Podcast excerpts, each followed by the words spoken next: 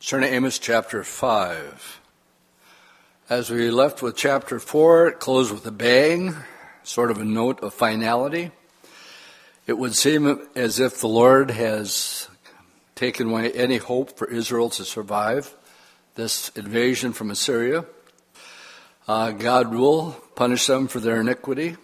Uh, in the, the first 15 verses that we're going to look at here, God pleads with Israel to seek Him so that judgment can be averted. And so let's dive in and we will read verses 1 through 15. Again, the setting Amos, um, a shepherd, as we're going to read in chapter 7, is, is really um, called by the Lord to the northern kingdom. But as we're going to see in chapter 7, they don't want to hear any of it. They want him gone as soon as possible. So the first 15 verses is a future judgment on the nation of Israel. And again, this is before they would have been taken into captivity in anywhere between 710 and 722 BC. The Assyrians came and took the northern ten tribes into captivity. Verse 1. Hear this word which I have taken up against you, this lamentation, O house of Israel. The virgin of Israel has fallen, she will rise no more. She lies forsaken on her land, and there is no one to raise her up. For thus says the Lord God The city that goes out by a thousand shall have a hundred left, and that which goes out by a hundred shall be left with only ten. For thus says the Lord to the house of Israel Seek me and live. Do not seek Bethel, nor enter Gilgal, nor pass over to Beersheba. For Gilgal shall surely go into captivity, and Bethel shall come to nothing. Seek the Lord and live, lest he break out like fire in the house of Joseph and devour it, with no one to quench it in Bethel.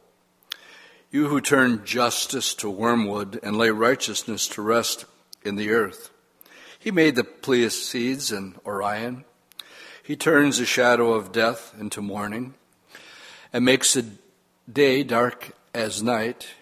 He calls for the waters of the sea and pours them out on the face of the earth. The Lord is his name, and he rains ruin upon the strong so that Fury comes from the fortress. They hate the one who rebukes in the gates, and they abhor the one who speaks uprightly. Therefore, because you tread down the poor, take grain taxes from him. Though you have built houses of hewn stone, yet you shall not dwell in them. You will have planted vineyards, but you shall not, you shall not drink wine from them. For I know your manifold tra- transgressions and your mighty sins. You afflict the just and take bribes. You divert the poor from justice as the gate. Therefore, the prudent keep silent at that time, for it is an evil time. Seek good and not evil, that you might live, so the Lord God of hosts will be with you. And As you have spoken, hate evil, love good, establish justice in a gate, and it may be that the Lord God of hosts will be gracious to the remnant of Joseph. All right, let's just stop there. As we look at uh, these verses up, to verse 12, it's basically no hope.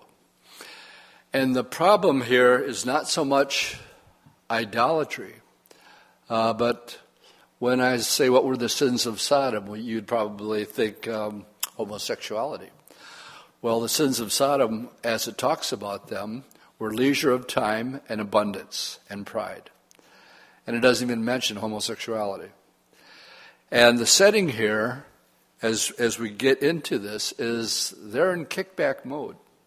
Uh, they're, they're enjoying life to the fullest, but to the extent that if when we read all the way through Amos, the number one gripe that he has with them was their complete indifference, the apathy, the mediocrity of the poor uh, and the needy.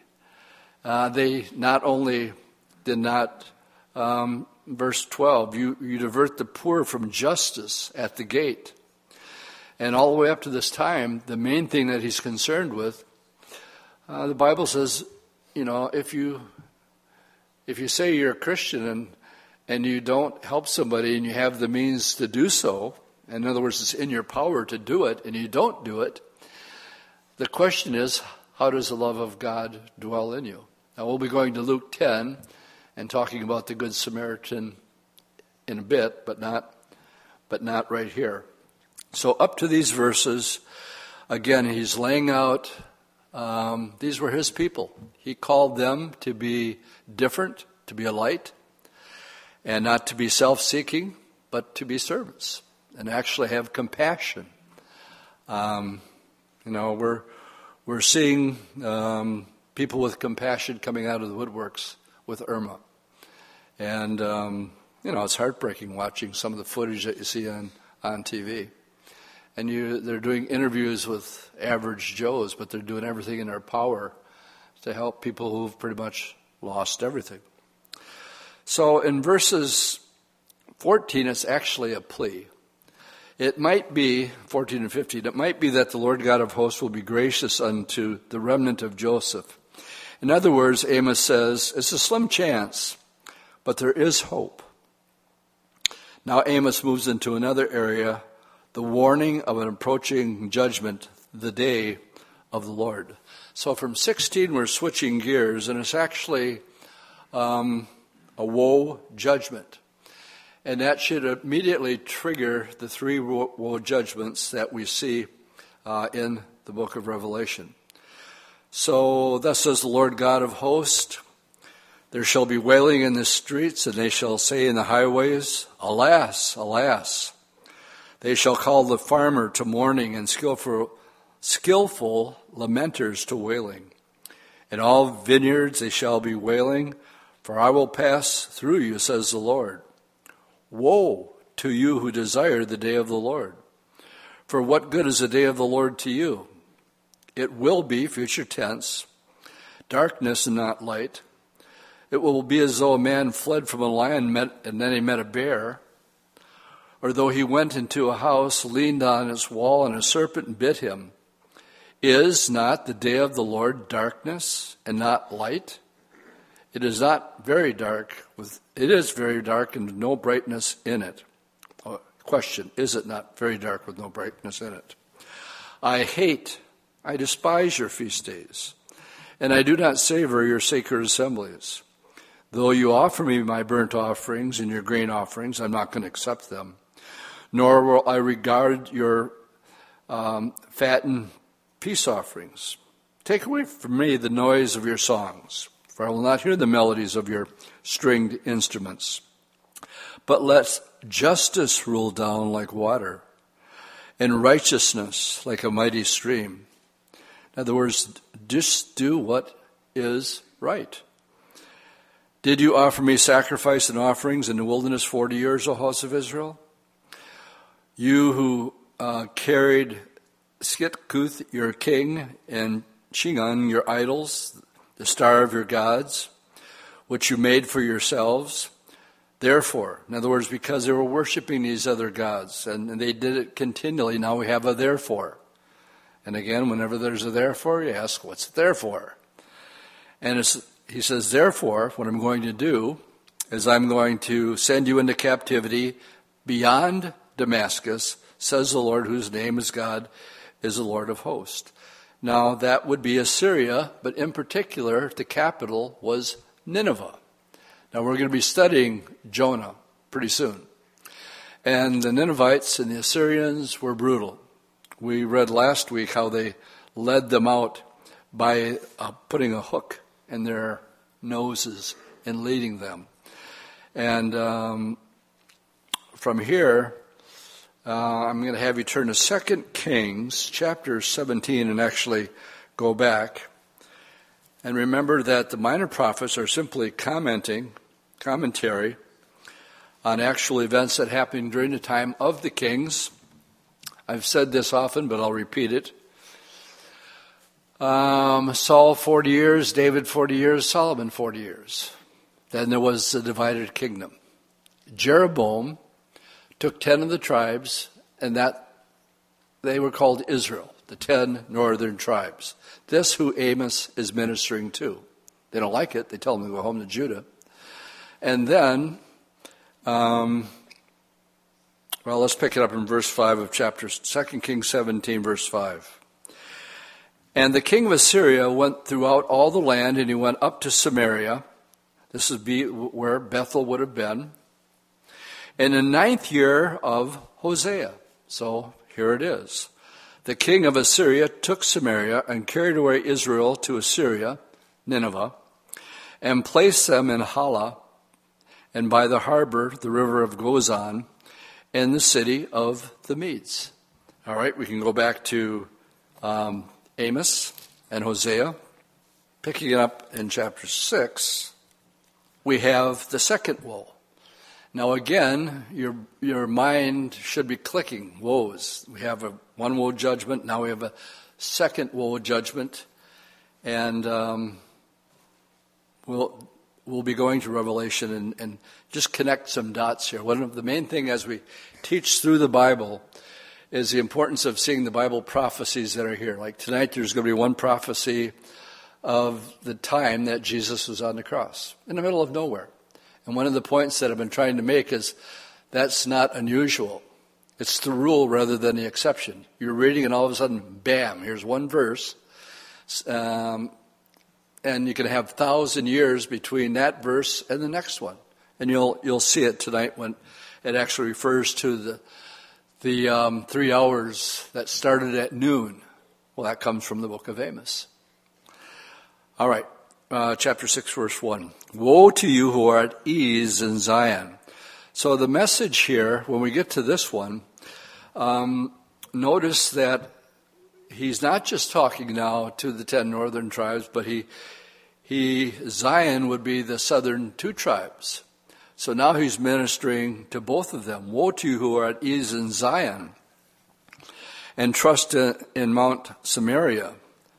Uh, notable persons and chief nations to whom the house of Israel comes. Go over to Calneh and see, and, and from there go to Hamath, uh, the great. Then go down to Gath of the Philistines. That would be where the Gaza Strip is today. Uh, we turned it uh, over to the uh, Arabs, and they turned it over to, to, Hamas, and we've been having trouble ever since. He says, are you, are you better than these kingdoms, or is your territory greater than our territory? Woe to you who put off the day of doom, who causes the seat of violence to come near, who lie on beds of ivory stretched out like couches, who eat lambs from the flock and, and calves from the midst of the stalls, who chant the sound of string instruments and, and invent for yourself musical instruments like David, who drink wine from bowls and anoint yourself with the best ointment but you're not grieved for the affliction of Joseph. Therefore, they shall now go captives as the first of the captives, and those who recline at banquets shall be removed. The Lord God has sworn by himself, the Lord God of hosts says, I abhor the pride of Jacob and hate his palaces. Therefore, I will deliver up the city and all that is in it, and then it will come to pass that if Ten men remain in one house, they shall die. And when a kinsman of the dead with one will burn the bodies, pick up the bodies to take them out of the house, he will say to the one inside the house, Are there any more with you? And then someone will say, None. And he will say, Well, hold your tongue, for we dare not mention the name of the Lord. So again, no care, let's read it down through 14, no care for the poor, for behold, the Lord gives a command. He will break the great house in bits and the little houses into pieces. Do horses run on rocks? Does one plow there with oxen? Yet you have turned justice into gall and the fruit of righteousness into wormwood. You who rejoice over Lodebar, who say, Have we not taken uh, Karnaim, for ourselves by our strength. But behold, I will rise, rise up a nation against you, O house of Israel. And again, when it says Israel, it's interchanged with um, uh, Bethel, ten northern tribes. Um, he's speaking to the north once again. For thus says the Lord God of hosts, and they will afflict you from the entrance of Hamath to the valley of Arabah. All right, little rabbit trail here. I want to get through all of our chapters, so I got to be careful with my um, getting a little bit uh, sidetracked. Just turn back to Joel quickly. Joel chapter 2. And Joel's prophecies, again, is twofold.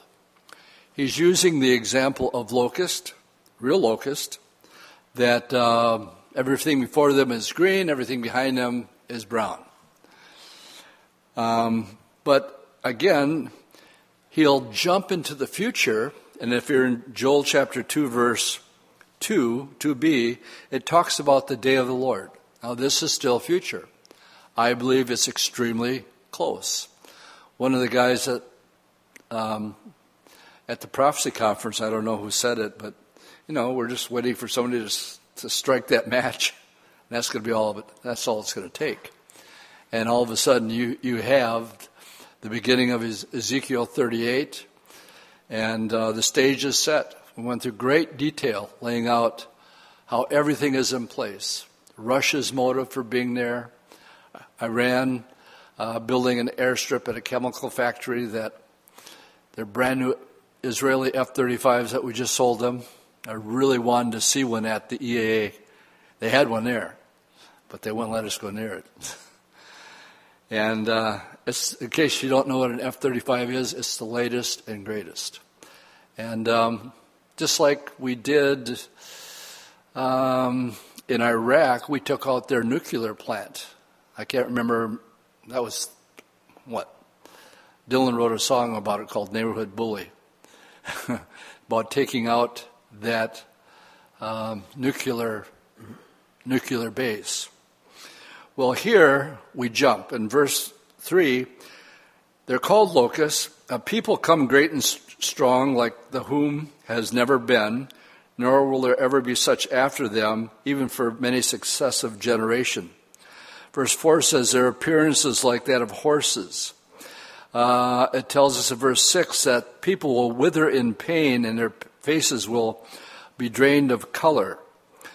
And um, in verse 21, it says, For the day of the Lord is great and very, de- uh, very great and terrible. Who can endure it? All right, here's where one of the things as we go through the minor prophets, I want you to turn to Revelation chapter 9. And what Joel is prophesying is yet to happen. Revelation chapter 9 is the fifth trumpet judgment. The book of Revelation is divided into three sections. The key to the book of Revelation is Revelation 1, verse 19, where Jesus appears to John. He says, John, write the things that you've seen, chapter 1. Write the things that are, present tense. That would be the church age. You, you and I are in that period of time. And if you'll notice chapters 2 and 3 in Revelation, they're all in red letters. Then beginning at verse 4 of Revelation, it begins with the Greek phrase metatonta, after these things. After what things? After the things of the church. Uh, no more red letters. Read chapters 4 and 5, and you, fi- you find that there's a song being sung that only a born again Christian can sing. You have redeemed us to our Father, and you've made us kings and priests. And only the church can can sing that song. Where are they? They're in heaven. They've been translated. Before Revelation 6 is when the Antichrist comes on the scene. Well, the third division of the book of Revelation is write the things that you've seen, one, write the things that are present tense, church age, that's us right now, and then write the things that are after the church age. So, what Joel is referring to in chapter 2 is a great and terrible day of the Lord gonna, there's going to be creatures that have never been seen before. If you're taking notes, Jude, verse 6, says that there are demonic, well, he calls them fallen angels who did not keep their proper domain. He has them reserved in a bottomless pit for the great day of judgment. Now, demons are a reality of Jesus' ministry. The disciples cast demons out. But evidently, as there's a hierarchy in the angelic realm, evidently there are some that are only going to be let loose to do harm for a short period of time. Now, the first time I read, read the book of Revelation, I thought this is the most far out thing I've ever read in my entire life. But I believed it. And what gives this credibility, what I'm about to read here, is that Joel talked about it in the Old Testament about these locust creatures that have never been seen before and will never be seen again. All right? The fifth trumpet. Uh, the angel sounded, verse 1, and I saw a star fall from heaven to the, uh, to the earth, and to him was given the key to the bottomless pit. The bottomless pit has to be the center of the earth because once you get to the center of the earth, you're either going up or down or around. You're, then you're going, that's why it's in the middle. And um, the demon locust that Jesus cast out of the demon possessed man in the land of the Gadarenes, remember what the demon said to Jesus? Don't cast us into the abuso. They knew, don't, don't torment us before the time. So they're conscious of this place, and they didn't want to go there. And so Jesus cast them into the swine. He was killing two birds with one stone. Sh- they should not have been raising pigs in the first place. It's not kosher. And, um, and he got rid of them. Now, when we're in Israel, about a month from now, we will stop the boat on the Sea of Galilee. And I will show you an A spot. There is only one place on the whole Sea of Galilee that this is going to happen, where there's a cliff that goes right down into the water. So it's an A site. Talk about the Bible coming to life. It really does. So the angel of the bottomless pit is named for us in verse 11. In the Hebrew, it's Abaddon, but in the Greek, his name is Apollyon, one of many names of Lucifer, the liar, the father of lies, the murderer. He is the one who is the king. The Proverbs tell us, for no reason at all, that locusts have no king. What's up with that? Why would, you, why would we need that information? Well, when you get to Revelation chapter 9, and we find locusts who have a king. All right, let's read on. He opened the bottomless pit, and smoke rose out of the pit like the smoke of a great furnace, and the sun and the air were darkened because of the smoke of the pit. Then out of the smoke, locusts came upon the earth, and to them was given power as scorpions on the earth have power. Uh, they were commanded not to harm the grass or the earth. Well, that's what locusts do or any green thing or own or an nor tree, but only those men who did not have the seal of God on their foreheads. That was given in Revelation 7 with 144,000. They were sealed. Uh, they were they were not given authority to kill them, but to torment them for five months, and their torment was the torment of a scorpion when it strikes a man. In those days, men will seek death and not find it, and they will desire to die, and death will flee from them. And the shape of the locust was like, like um, horses prepared for battle, and on their head were crowns of something like gold. Their faces were faces of men. Their hair was like woman's hair, and their teeth were like lion's teeth. And they had breastplates like breastplates of iron, and the sound of their wings was like the sound of chariots with many horses running into battle. They had tails like scorpions, and they had sting in their tails, and they had power was to hurt men for five months. And they had a king over them, the angel of the bottomless pit, whose name in Hebrew is Abaddon, in Greek it's Apollyon. Now, the reason we're here is connecting woe. This was one of the woes. It says, One woe is past. Behold, still two more woes are coming. There's not many times in the scriptures where the terminology woe is used. And when it is used, it is meaning something really, really bad is about to happen. So, as we take it in context, um, again, it's so important to study the Old Testament. Because when, if I would read something like this, I'd say, Are you crazy? No, um, Joel actually gives clarification. Um, men's face will turn pale. In other words, all the blood will rush out of their face. And um, they'll be in pain uh, with these creatures. Joel prophesies about it. We're studying about it as we make our way through the scriptures. It is yet to be fulfilled during the Great Tribulation period called the Great Day of the Lord. Amos has been saying, You guys don't want to look forward to that day. It's not a good day, it's a dark day. All right, so let's go back. We just finished up chapter um, 6. And again, the main point here is his concern is their lack of care, their indifference um, towards anybody else except themselves. I'll go back, and, and verse 4 seems to indicate um, uh, stretching out on your couches and beds of ivory. Uh, of ivory. Uh, it appears uh, and then eating uh, lambs and calves and so on. It, it, illicit sex and gluttony are the two sins that are mentioned here, and these are simply sins of the flesh.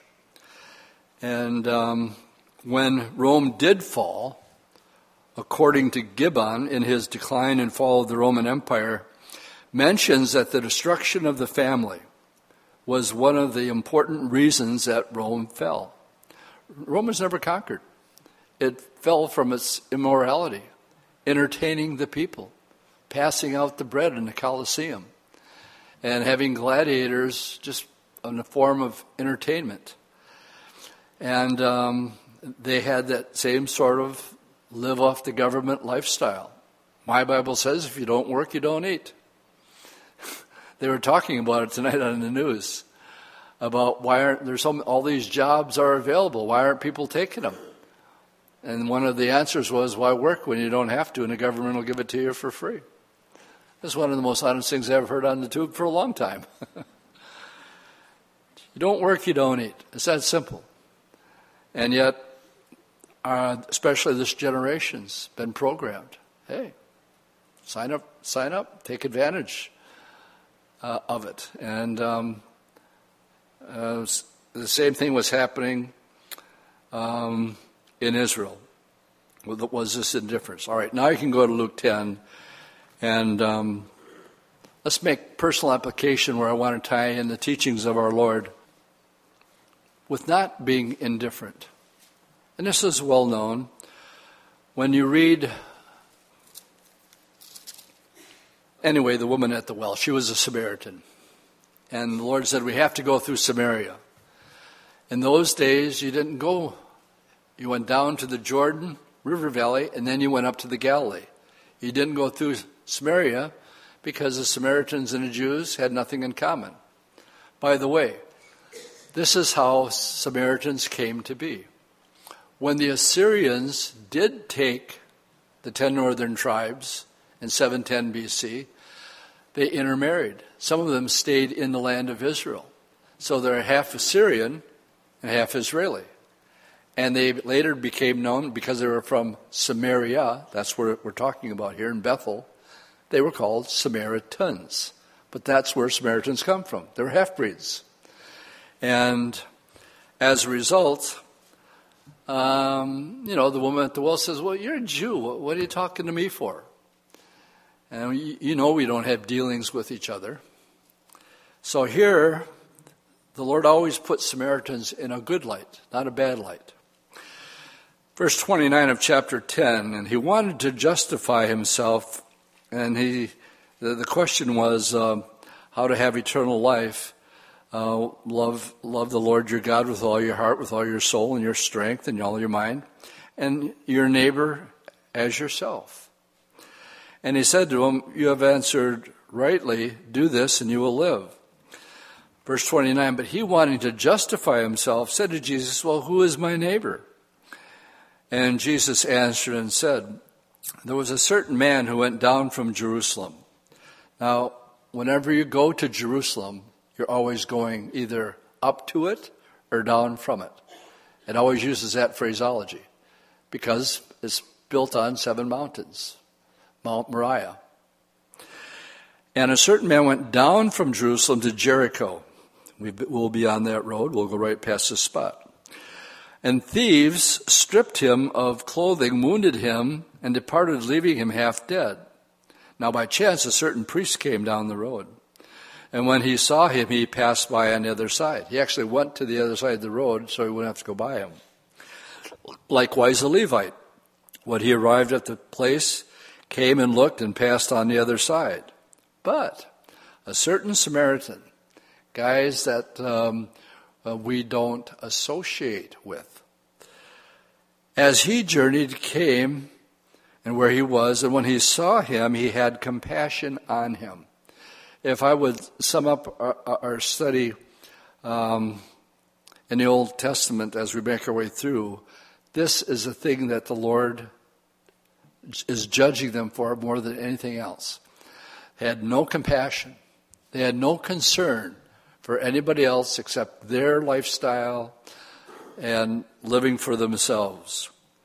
But this guy, his Samaritan, had compassion, and he went to him, bandaged his wounds, poured on oil and wine, and he set him on his animal and brought him to an inn, and they took care of him.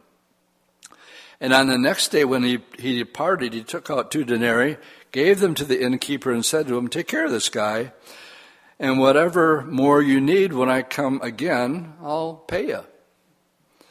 Uh, so, which of these do you think was neighbor to him who fell among thieves?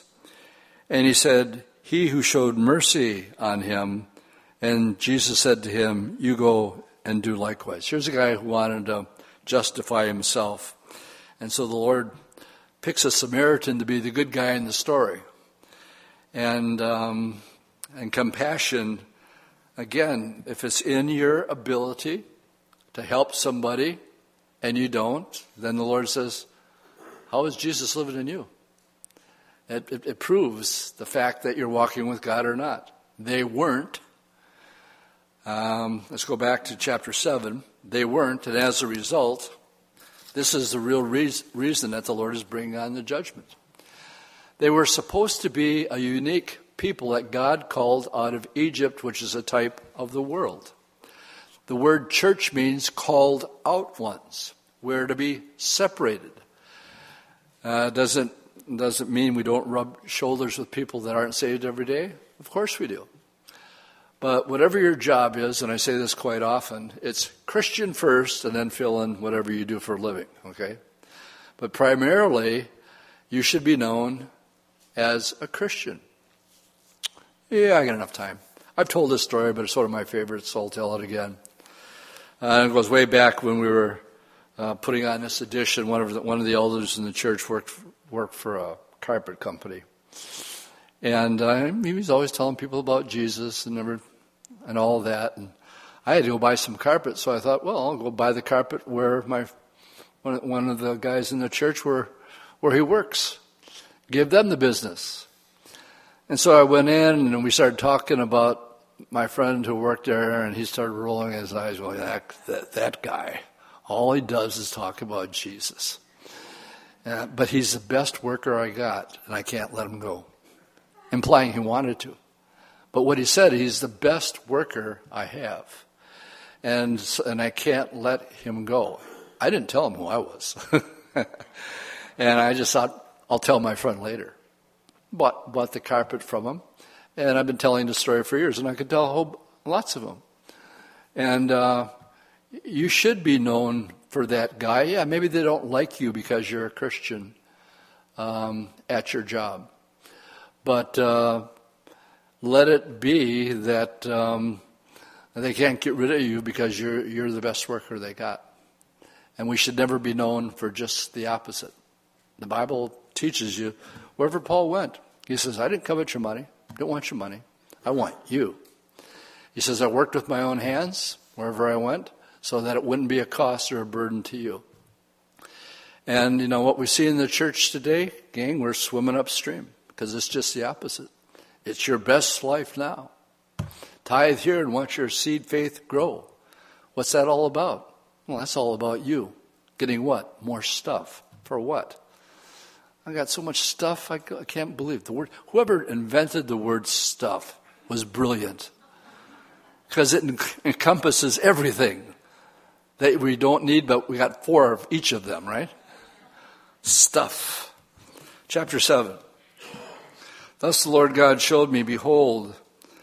Okay, as we get into chapter 7, uh, chapter 7 opens the third and last major division of the book of Amos. These final three chapters contain visions of the future. So 7, 8, and 9. Thus the Lord God showed me, behold, he formed locust swarms at the beginning of the late crop. Indeed, it was the late crop after the king's mowing. So the king got the first one, then he allowed the locusts to come in. And so it was, when they had finished eating the grass of the land, that I said, O Lord God, forgive, I pray, O that Jacob may stand, for he is small. So the Lord relented concerning it shall not be, said the Lord. Then there was a vision of fire. Uh, thus the Lord God showed me, behold, the Lord God called for a conflict by fire, and it consumed the great deep and devoured the territory. Then I said, O Lord God, I pray, O that Jacob may stand, for he's small. So the Lord relented concerning this. This also shall not be, said the Lord God. Now, the plumb line. Then he showed me, behold, the Lord stood on a wall, made a plumb line. Every carpenter knows what a plumb line is. I'll explain it in a bit. With a plumb line in his hand. And the Lord said to me, Amos, what do you see? And I said, a plumb line. And then he said, Behold, I am setting a plumb line in the midst of my people Israel.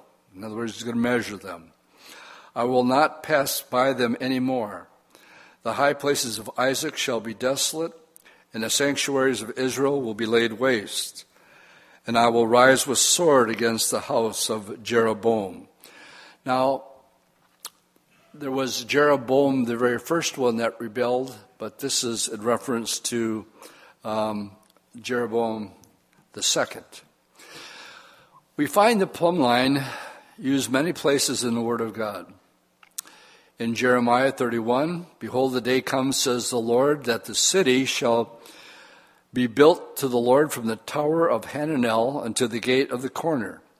And the measuring line shall yet go forth over against it upon the hill Gareb, and shall compass about to Goath. The measuring line is the plumb line. If you please, every time that you have a vision of the plumb line in scriptures, Isaiah, Zechariah, it means that God is getting ready to judge. In the book of Daniel, the prophet of God said to King Belshazzar, Thou art weighed in the balance and found wanting. Measurement. You've been weighed, Belshazzar, and you're found you come up short. When God begins uh, to measure either length or height or, or width, you can be sure that the people have not measured up to God's requirement, and judgment is the thing which he has in mind. Amos does not intercede for the people again, realizing that God's judgment is just. So when we get to the plumb line, it changes. And now they've had it up to here. Remember, he's been in Bethel and he's been ministering to the people of Bethel in the palace. So picking it up here, this is really the heart of the book of Amos that helps us understand the book and what this is really all about. Then Amaziah, the priest of Bethel, but not the priest of the Lord, he's, he, they're worshiping false gods, sent to Jeroboam, the king of Israel, saying, Amos has conspired against you in the midst of the house of Israel. The land is not able to bear all of his words. For thus Amos has said, Jeroboam will die by the sword and Israel will surely be led, led away captive from their own land. Well, this is just like Jeremiah. What did he do? he ministered to them that they were going to be taken by Nebuchadnezzar into captivity. And he did it his whole life. And nobody wanted to hear a word of it. They liked the stuff the false prophets were saying. Ah, don't worry about Jeremiah. Only good is going to come. Don't worry, you're going to be coming back from, from you won't be going into captivity. Just don't worry about it. Well, Jeremiah was the true prophet, and false prophets were just that.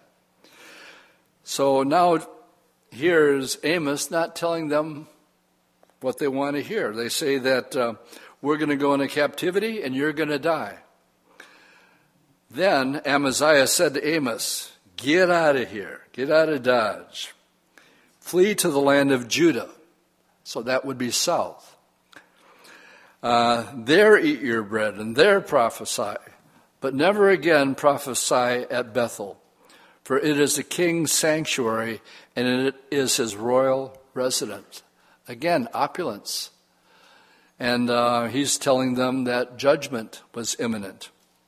Then Amos answered and said to Amaziah, I was no prophet, nor was I a son of a prophet, but I was a herdsman and a tender of sycamore fruit. And then the Lord took me as I followed the flock. And the Lord said to me, Go prophesy to my people Israel. He didn't go to the universities in Jerusalem. He didn't look who, who was the chiefest and smartest of the Pharisees with their degrees and everything and so on and so forth. No. Like David, he, he, he found a man who had a heart for God. And he was looking, the, the word tells us that the eyes of the Lord go to and fro, searching the whole earth, looking for a man that he can trust, that won't take the credit or won't take the glory. He called Moses. Moses said, I don't want the job, I can't talk. Try Aaron. He's a good speaker. Aaron's a great speaker. You should, you should really be talking to him. And he had a speech impediment. And the Lord says, Don't worry about it. I'll do the speaking for you. And so we have Gideon.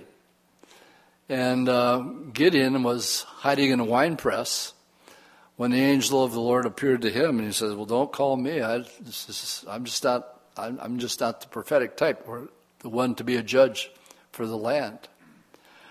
Or, or even Jeremiah, uh, called from his his youth, and and um, Interesting that God chooses the foolish things of the world to confound the wise. That way, guess what? Guess who gets the credit? Well, they were looking at they were looking at Amos, and Amos is just saying, "Look, I'm a herdsman. I'm a nobody, but the Lord said, go." And so now it's a matter of, of just being obedient to what the Lord said. Verse 16, now therefore, because the Lord had called me to do this, now therefore, Hear the word of the Lord. You say, Do not prophesy against Israel, and do not spout out against the house of Isaac. Therefore, thus says the Lord Your wife shall be a harlot in the city, your sons and daughters shall fall by the sword. Your land shall be divided by a survey line. You shall die in a defiled land, and Israel shall surely be led away captive from its own land. When this happened, when Assyria came down, they did make the woman into harlots. The sons and daughters were destroyed. They were cruel. And that's why Jonah didn't want to go there. He hated the Ninevites because they were that bad. So I don't know, preach to those guys. You're a gracious God. You just might have mercy on them and save them. So he took off for Tarshish. And the Lord had to deal with him in his own way. You really believe that he was in the belly of a fish for three days and three nights? Well, I know Jesus did. Jesus is the one who quoted it. He says, As Jonah was three days and three nights in the belly of the fish, so the Son of Man will be three days and three nights in the heart of the earth. So evidently, Jesus believed it. Easy for him to believe it. He made the whale and Jonah. he made both of them. So we find that um, the Assyrians came down, and the old priest of the golden calf. Remember, there was two golden calves. One was in Bethel. One was in a place That's going to be a surprise when we get to Israel, the other place. And um, they were taken into captivity, and the, the words of the prophet were fulfilled. Chapter 8. This is the fourth vision. It takes in the entire eighth chapter of this book. It's important to get the meaning of this vision because that will help us with the interpretation of a passage that comes later on. Again, absolutely essential to study the entire Bible from Genesis to Revelation. Otherwise, you can't make the connections with uh, the fulfillment of the prophecies that are new. All right, so let's read 1 through 8, and we'll stop at 9. Thus says the Lord God showed me, behold, a basket of summer fruit. And he said, Amos, what do you see? And so I said, A basket of summer fruit. And then the Lord said to me, The end has come upon my people Israel. I will not pass by them any more. And the songs of the temple shall be wailing in that day, says the Lord God. Many dead bodies everywhere. They shall throw them out in silence. Hear this, you who swallow up the needy and make the poor of the land fall. Reoccurring of his main um, indictment against Israel, saying, When will the new moon be passed that we can sell grain again? Well, when we're in Israel, everything really does shut down on the Sabbath. Unless you're living in, in the Arab quarter, they don't, of course, observe the Sabbath. They stay open. But they, they start late on Friday afternoon and uh, they begin to wind things up so that they're home in time for the setting of the sun for the beginning of the Sabbath. But their attitude was, when is it going to be over? When is the Sabbath going to be over? Why? So that we can get back to work and make some more money, that we may sell grain, and the Sabbath that we may trade our wheat, making the ephah small and the shekel large, falsifying the balance for deceit. In other words, they had two sets of scales that they had. And depending upon who was watching, that scale would be put up it wasn't a fair, it was a deceitful balance. And uh, that they may buy the poor for silver and the needy for a pair of sandals, even sell the bad wheat. The Lord has sworn by the pride of Jacob, surely I will never forget any of their works. Shall the land not tremble for this? And anyone mourn who dwells in it? Uh, all of it shall swell the river, heave and subside like the river of Egypt. And now, in the middle of nowhere, here's another example, and I, we could, I've given you many. Um, all of a sudden, we have an event that's going to take place, and it says, And it shall come to pass in that day, says the Lord God, that I will make the sun go down at noon and I will darken the earth in broad daylight. All right, let's just take that. Now, if I'm just reading that, I would have no idea. Turn to Matthew 27. I really, if I was just reading it without knowing Matthew 27, verse 45 is the fulfillment. Verse 45 says, Now, in the sixth hour until the ninth hour, that would be from noon till three, there was darkness over all the land. There was darkness over all the land as one of the judgments of the plagues of Egypt, remember? And then when we get into the book of Revelation, there's also going to be a darkness that's going to cover the land. And about the ninth hour, Jesus cried out with a loud voice, Eli, Eli, sabachthani, that is, my God, my God, why have you forsaken me? In these two verses, we have two prophecies um, one from where we're studying, and the other one here is the first verse of Psalm 22, verse 1. Both of these are prophecies that are from the Old Testament. And then, go back to Amos. Without skipping a beat, he's talking locally to, to them. I will turn your feasts into mourning and all your songs into lamentations. I will bring sackcloth on every waist and baldness on every head. And I will make it like the mourning for an only son, and its end like a bitter day. Behold, the days are coming, says the Lord, that I will send a famine on the land, not a famine of bread, nor thirst of water, but of hearing the words of the Lord. I got to stop here, and I'll quote a little bit of McGee.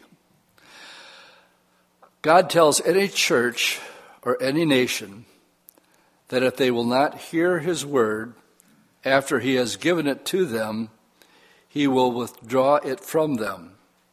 I think we see this happening in America. Now, J. Vernon has been with the Lord for quite a while. Um, and that this was his perception, you know, 25 plus years ago. There has been a rejection of the Word of God. Is no, uh, the churches have turned. Uh, let me back up. There has been a rejection of the Word of God. The churches have turned to liberalism, and the Word of God is no longer preached. There has come a famine of the Word of God. So many of the former great churches of this country uh, the great uh, downtown churches have turned from the Word of God. As the consequences, many of them had to close shop. Others are just barely operating, and many of them are operating in the red. Even those which have stayed open have lost their influence and have lost their drawing power. Actually, very little of the Word of God is getting out in the land today. I think we are beginning to see the famine of the Word of God in this country. Well, this is what most of the guys touched on in the prophecy conference. They've gone from the stability of uh, a country where everything did close on Sunday when I was a kid, and it was just the way things were. And um, primarily, the guys nailed it right on the head. The influence is um, Bill Hybels and his um, Willow Creek Church, his leadership conferences he holds once a year, sells out 7,000 just there. And when you look up at the line of speakers, you won't find any Christians. You find, you find CEOs of corporations, or Bono, or Condoleezza Rice, but no, nobody that is going to tell you about Jesus, but how to be successful. His mentor was Peter Drucker. Same with Rick Warren from Saddleback. both of their mentors were Peter Drucker. And I don't know who said it, I think it was Jim Fletcher. He says, if you want to read one of the greatest books ever written by, it's by Paul Smith, he'll give you the whole history of the decline that started at Fuller Seminary, where C. Peter Wagner and John Wimber uh, were. And Peter Drucker says, You guys want to know how to become successful? You want to know how to have a really big church and have really a lot of money? He just uh, in the, in the business world, he's the guru of the of the CEOs of our country, and both of these guys will tell you that their mentor is Peter Drucker. Um, and as a result, he is not interested in the Word of God. He is not a Christian. And um, what you guys are doing tonight is you're taking an hour. Well, what do you do on Wednesday night? Oh, we're studying through the book of Amos. Amos, like Andy and Amos, or what do you what do you mean, Amos? And they think you're foolish. Why would you be doing that? Well, once you've had a taste of God's word, you have an understanding when the Lord says, You can't live by bread alone. You can only live um, by the word of God and eating and feasting upon it. And what we're, we're the ones like Israel who are supposed to be doing the influencing. We're supposed to be influencing our society, or at the very least, explain this is what's really going on in the Middle East. Why do we have prophecy, prophecy conferences? Because the guys that were here are the best in the world. And we had people live streaming from all over the world. And um, um, but it's rare. And it's rare. Years ago, I could, if people didn't feel comfortable at Calvary, because we're casual, and they maybe like things a little bit more formal, I, I, I couldn't, I wouldn't hesitate to, I'd list five churches just like that. Try this one out. You'll probably feel more comfortable there because they were still in the Word. I can't do that anymore. I'm sure there, there probably is a, a couple that are Bible based. I really don't know anybody else that actually goes through Genesis to Revelation. I pray that there is. But the fact of the matter is, what we just read here is true, and it's applicable for the times in which we live. There is a famine for the Word of God. They want Joel Osteen's perspective, how to be a better you. They don't want God's perspective that judgment is coming because we've gotten away from Him. Who wants to hear that? Well, it's true. So now you got a choice. Do you want to have somebody tickle your ears and tell you what you want to hear, or do you want to hear the truth? And so that's really what we, with what we deal with. And what you guys are doing tonight is what I call laboring in the Word. What does that mean? Well, we're going through five chapters, chapter by chapter and verse by verse. And what's it all about? Judgment. And it's preparing us for the future judgment that's coming. And there's something about um, that. I'm doing okay, I think. I didn't know how, how, much I'd get through all this. But um, this is the thing that puts spiritual meat on your bones. And the rest, a lot of the stuff that's out there today is flush. Cotton candy. Tastes good, but there's no substance to it. There's nothing there. It's cotton, I call it cotton candy. Uh, but verse 11 Behold, the day of the Lord is coming, and um, there will be a, f- a famine for the hearing of the word of the Lord. They shall wander from sea to sea and from north to east. They shall run to and fro seek, seeking the word of the Lord, but shall not find it. And those that do find the Bible, they're sort of like the Ethiopian who was reading the book of Isaiah. And unless Philip would have come alongside him and said, Hey, you up there in chariot, do you have any idea what you're reading? He says, No. he says, I need somebody to teach me. That's why when it comes to the giving out of spiritual gifts in the book of Ephesians, it says there's those that have the gift of healings and um, gifts of prophecy, and then it says pastor teacher. Notice that they go together. Every pastor should be a teacher of the Word of God. Jesus' last words to his disciples he says, All the things that you've seen and hear me do, you pass on to them. But only those things that I've told you, you tell them. Paul said the same thing to Timothy Timothy, you watched me my whole life. I want you to do exactly what I did. And my friend Chris Quintana, he exemplifies and models this. Um, he was in a seeker sensitive church, and he visited Calvary Cy- Cypress one time. And um, he says, What is this? The guy's just standing up there reading the Bible. But it was so, it, it so struck him that he stuck around.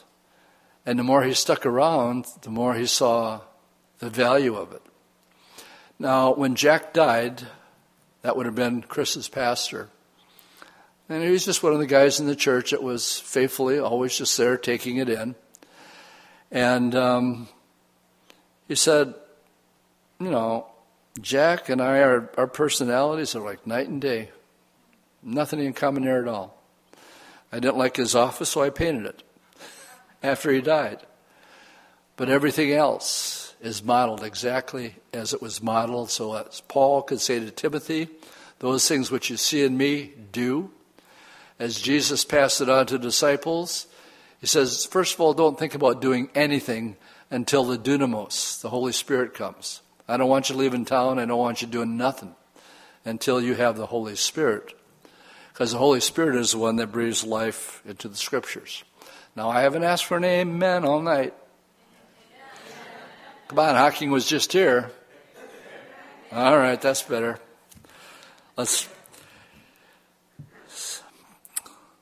Verse 13, In that day the fair virgins and strong young men shall faint for thirst. Those who swear by the sin of Samaria, who say, As your God lives, O Dan. And that's where the other golden calf would have been placed that they worshipped. And as the way of Beersheba lives, they shall fall and never rise again. Chapter 9. The chapter concludes a message of the judgment which Amos has been delivering to Israel. Then Amos looks into the far future and gives the glorious prospect of the restored kingdom of Israel. Again, this is a theme where God is unhappy with his people, but he always says there's going to be a remnant that I'm going to bring back in the last days. So, chapter 9, I saw the Lord standing by the altar. Wow. I could just meditate on that verse for a while. And he said, Strike the doorposts that the threshold may shake, and break them on the heads of them all. I will slay the last of them with the sword. He who flees from them shall not get away, and he who escapes from them shall not be delivered. Though they dig into hell, from there my hand shall take them. Though they climb up to heaven, from there I will bring them down. And though they hide themselves on the top of Carmel, which I will show, show you on our very first day in Israel, our stop is at Mount Carmel. And there I will stretch and take them, though they hide from my sight at the bottom of the sea. From there I will command the serpent, and it shall bite them. And they shall go into captivity before their enemies. And from there I will command the sword, and it will slay them. I will set my eyes on them uh, for harm and not for good. The Lord of hosts, he who touches the earth and it melts, and all who dwell like there mourn. And all of it shall swell like the river and, and subside like the river of Egypt. He who builds his layers in the sky and has founded his strata in the earth, who calls from the waters of the sea and pours them out on the face of the earth. The Lord is his name. Are you not like the people of Ethiopia to me, O children of Israel? says the Lord. Did not I bring up Israel from the land of Egypt, and the Philistines from Caphtor, and the Syrians from Kir? Behold, the eyes of the Lord God are on the sinful kingdoms, and I will destroy it from the face of the earth. Yet I will not utterly destroy the house of Jacob, says the Lord. For surely I will command and will sift through the houses of Israel among all nations, as grain is sifted in a sheave. And yet not the smallest grain shall fall to the ground. All the sinners of my people shall die by the sword, who say, The calamity will not overtake us, nor confront us. And it closes with these five promises from 11 to 15. After these severe words of judgment comes this promise for the people of Israel. Behold, the days are coming, future tense, says the Lord, when the plowman shall overtake the reaper, and the treader of grapes him who sows seed.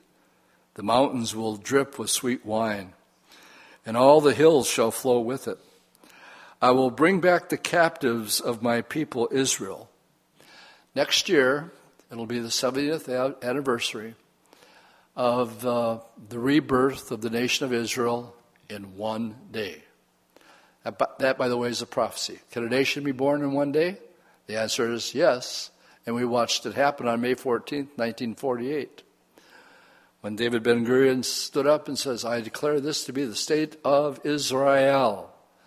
And they were immediately attacked by the, all their surrounding enemies on every side and against all odds. won. I will bring back the captives of my people Israel.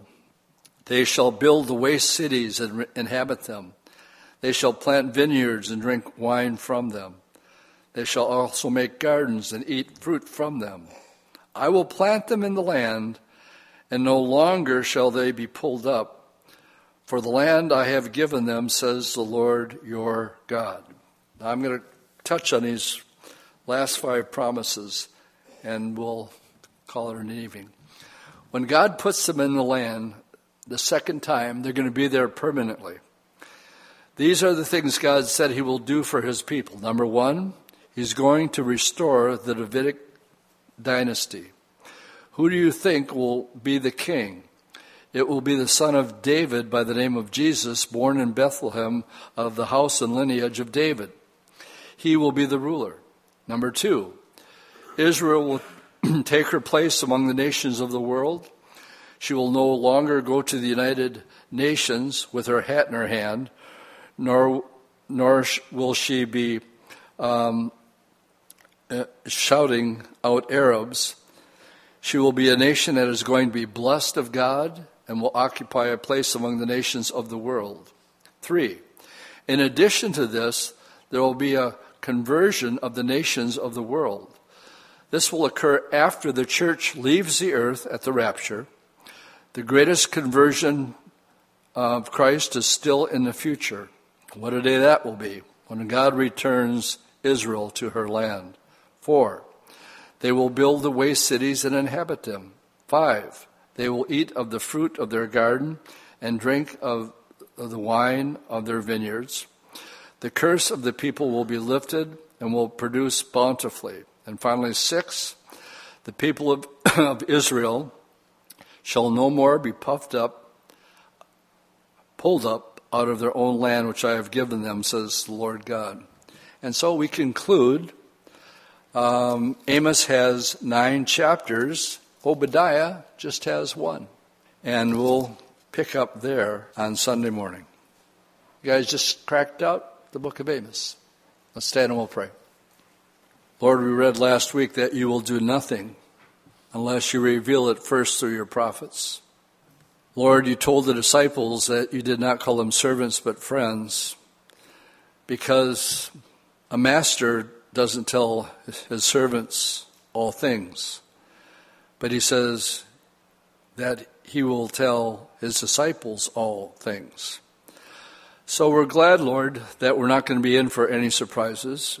If people will take the time and feast on your word and make it a part of their daily diet, there is not an issue in life that this book does not contain and teach on primarily in the days in which we're living, when we see the rebirth of the nation of Israel, you said, You will bring all Bible prophecy to pass.